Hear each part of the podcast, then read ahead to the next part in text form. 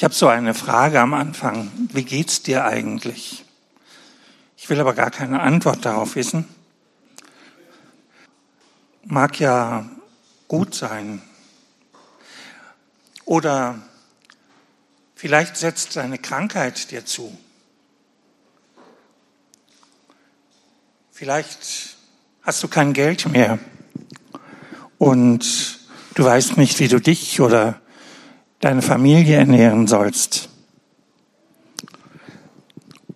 Vielleicht fühlst du dich total einsam, allein, hast keine Perspektive in die Zukunft. Vielleicht drückt Schuld dich nieder. Vielleicht bist du enttäuscht von dir selber, von den Menschen, von Christen, von Gott. Vielleicht verzweifelst du auch am Leben. Ich möchte dir eine Geschichte erzählen. Im Altertum gab es noch keine Abtreibungskliniken. Doch wenn man ein Kind nicht wollte, gab es da eine einfache Regel. Man hat das Kind ausgesetzt. In dem überlieferten Brief eines Ägypters, der, wir würden heute sagen, der auf Montage war, an seine Frau heißt es, du wirst bald unser Kind gebären. Ist es ein Junge, so pflege ihn gut. Ist es ein Mädchen, so setz es aus. Punkt um. Und das war im Altertum so gang und gäbe. Was man nicht wollte, wurde ausgesetzt.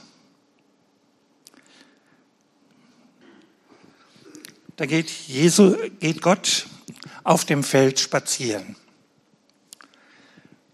Und er sieht ein kleines Mädchen da liegen, blutig, ausgesetzt, die Nabelschnur hängt noch dran, hilflos und dem baldigen Tod preisgegeben.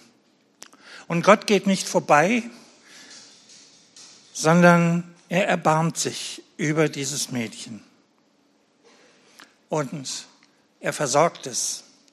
Und dann steht da in Hesekiel eine ganz besonders wichtige Sache. Da heißt es nämlich, Gott sagt zu ihm, du sollst leben. Und egal, wie es uns geht und mag es uns noch so dreckig gehen, dieser Satz gilt auch für uns. Gott erbarmt sich über uns und sagt, du sollst leben.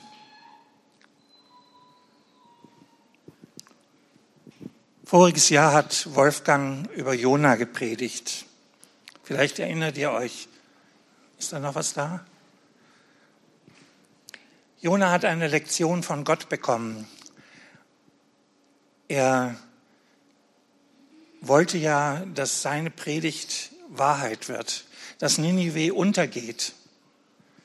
Und Gott sagt, nein, ich habe mich über Ninive erbarmt. Er bekam diese Lektion, die ihm nicht gefallen hat. Ninive wurde gerettet. Und er selbst, was er hatte Unrecht gehabt, das hat ihn zornig gemacht. Dass Gott barmherzig ist, auch über Menschen, die so viel böse Dinge gemacht haben. Und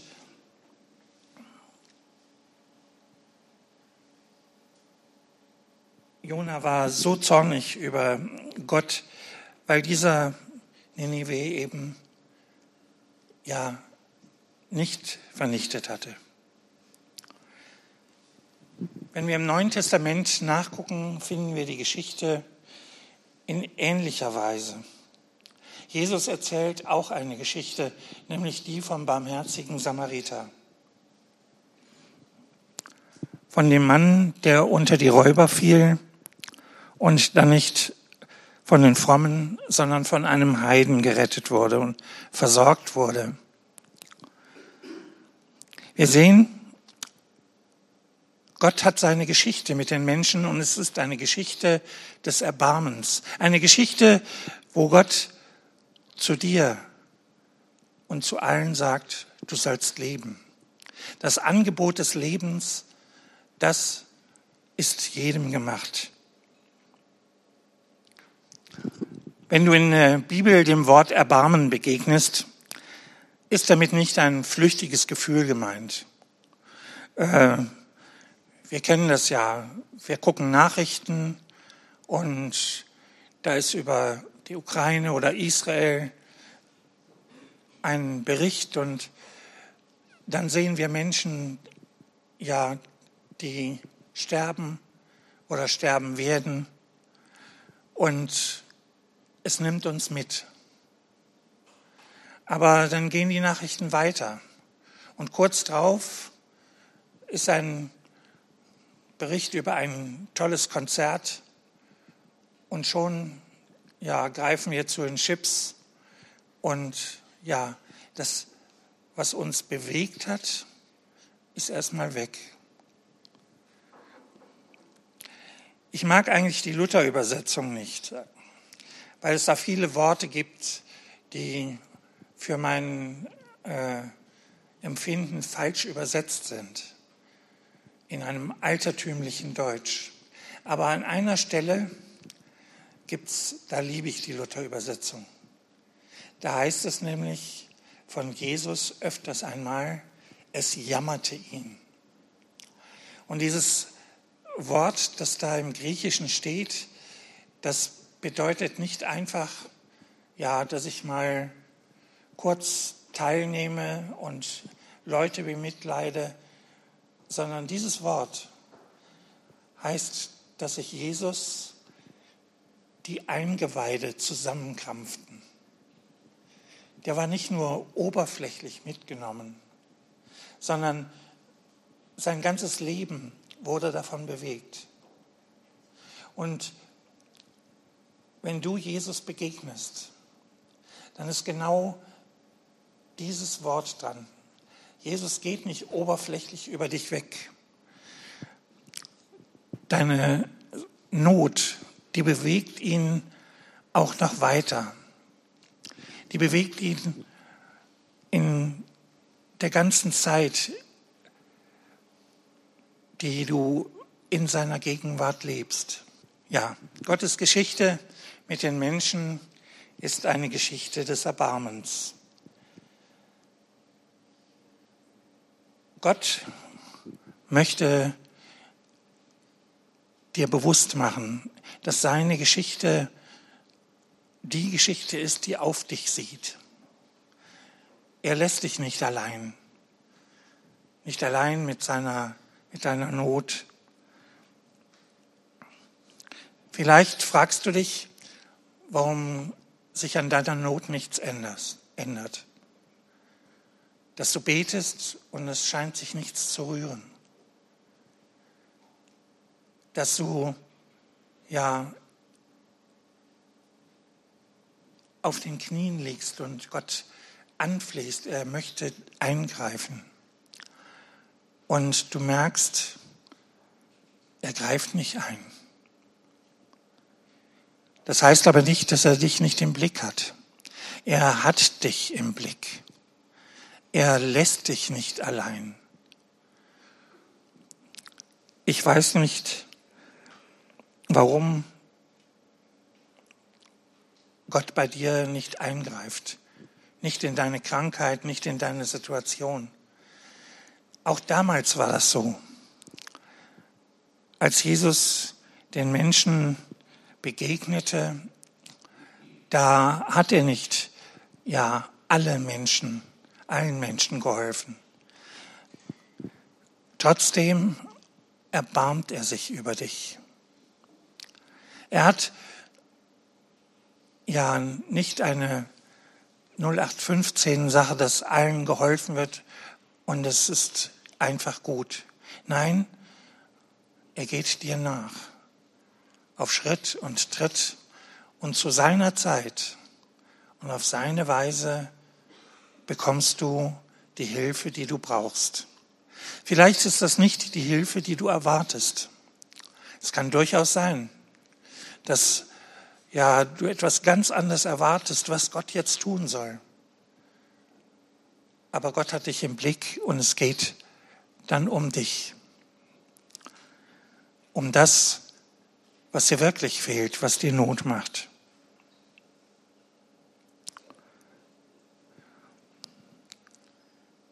Denk noch einmal kurz an das, was sich in deinem Leben umtreibt. Was dir Schwierigkeiten macht.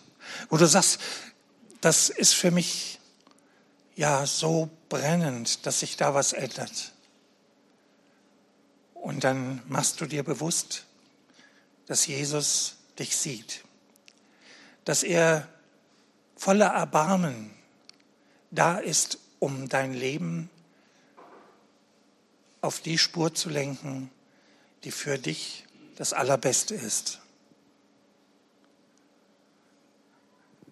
Jesus ist da. Und wenn du dir das bewusst machst, dass er da ist, auch wenn sich nichts ändert, dann wirst du getröstet.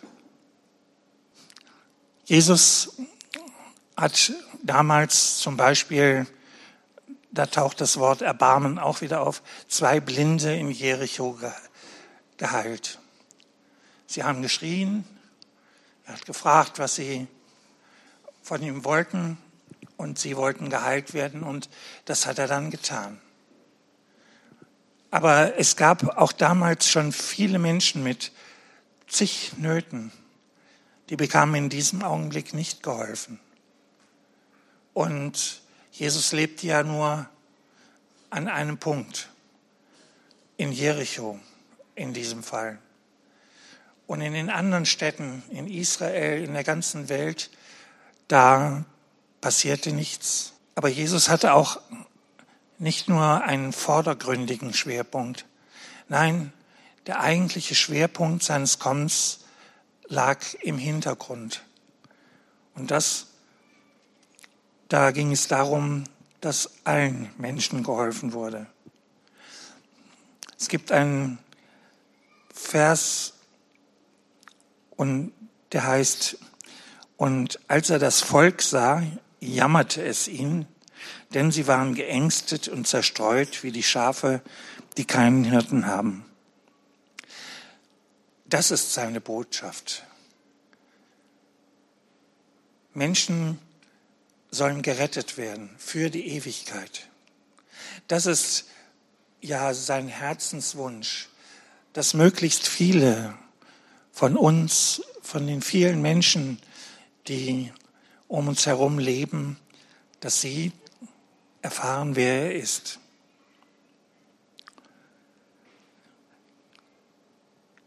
Der Auftrag, den er hatte, war ans Kreuz zu gehen für uns alle. Und diese, dieser Weg ans Kreuz war nicht offensichtlich. Selbst seine Jünger wollten das ja eigentlich gar nicht. Und da wurde Jesus, als Petrus das einmal versuchte, ihn vom Kreuz abzuhalten, da wurde Jesus fuchtig und sagte, Satan, geh hinter mich. Satan heißt so viel wie Durcheinanderwerfer. Äh, er hat den Petrus nicht beiseite, sondern hinter ihm gestellt, weil er sollte ihm wieder folgen. Er sollte die Priorität, die Jesus für sein Leben gesetzt hat, erkennen und seinen Willen tun.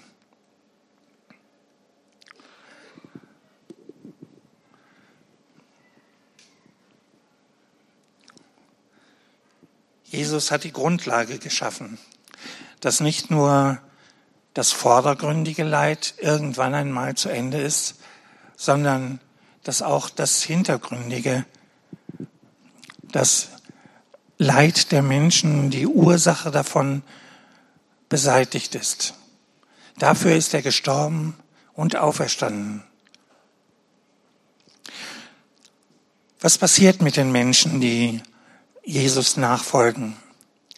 Sie werden verwandelt. Lasst euch vielmehr von Gott umwandeln, sagt eine Bibelstelle aus dem Römerbrief. Dieses Wort, was da steht, ist doppeldeutig. Die eine Übersetzung sagt, lasst euch von Gott umwandeln. Die andere, ändert euch durch Erneuerung eures Sinnes. Eigentlich scheint sich das zu widersprechen, aber es gehört zusammen.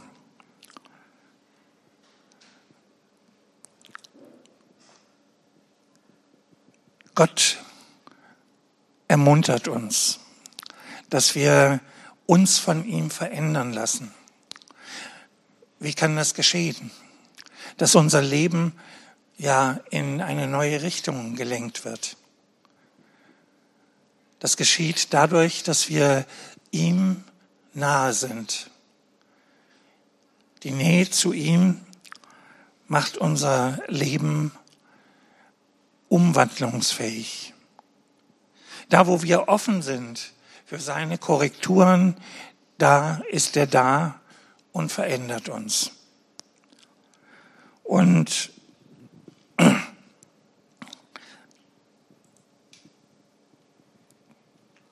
Das Ganze hat ein Ziel. Das Ziel, dass wir selber zu Menschen werden, die das tun, was Jesus eigentlich auch tat.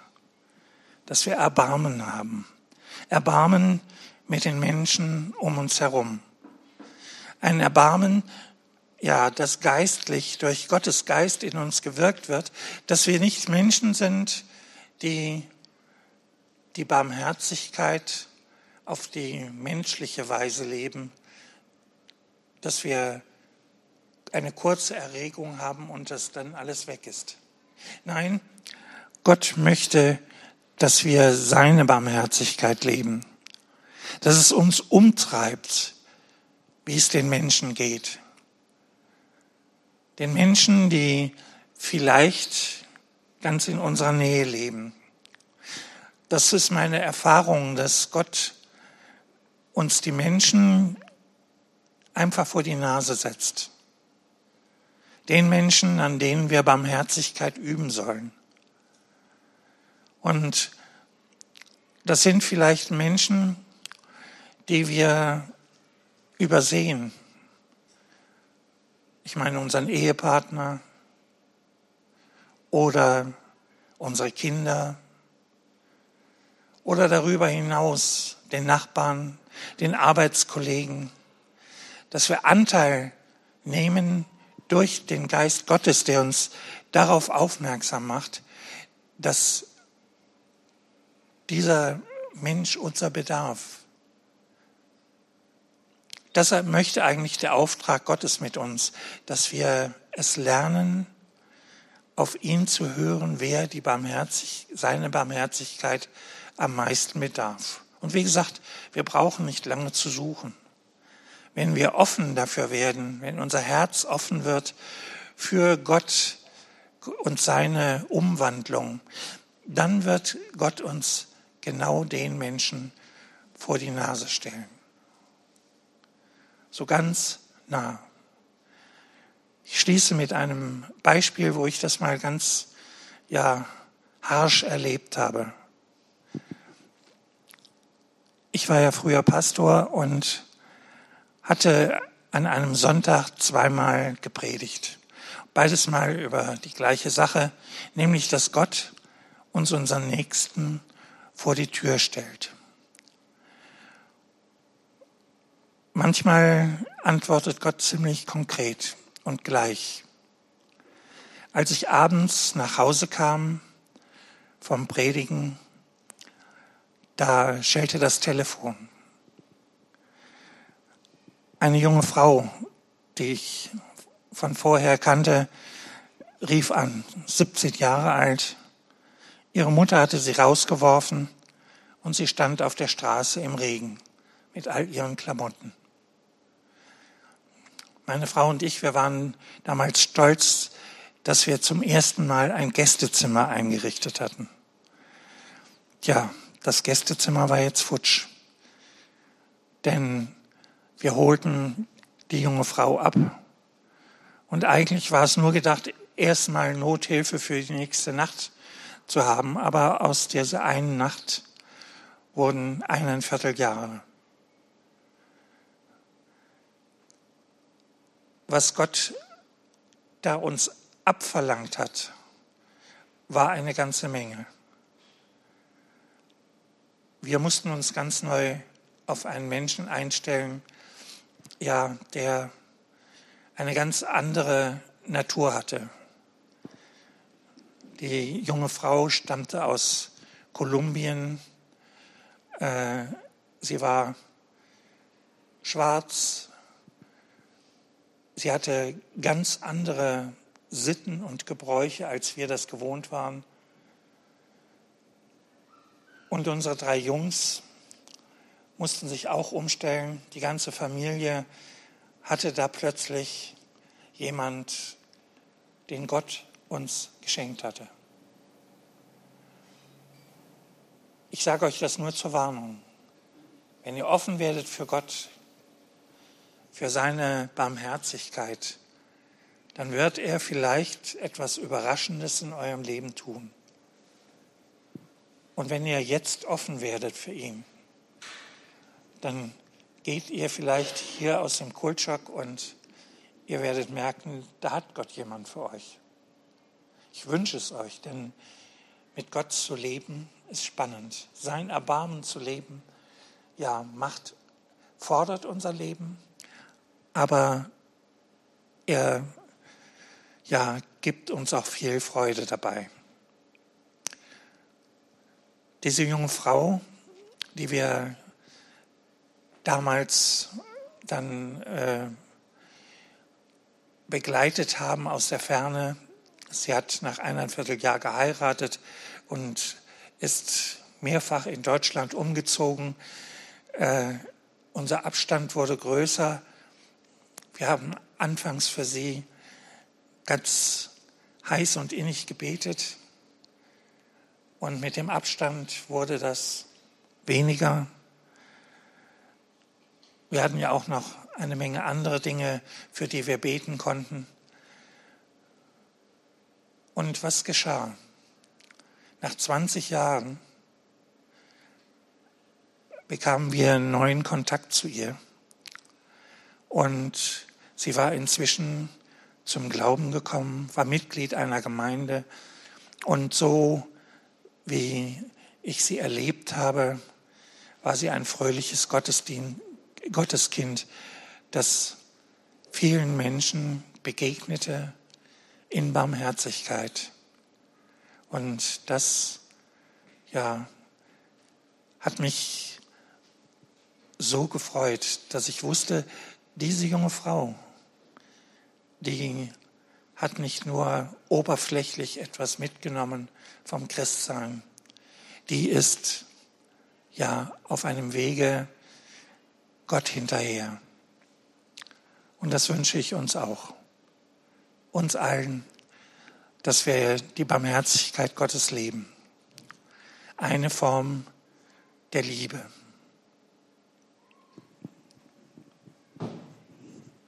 Lasst uns miteinander beten.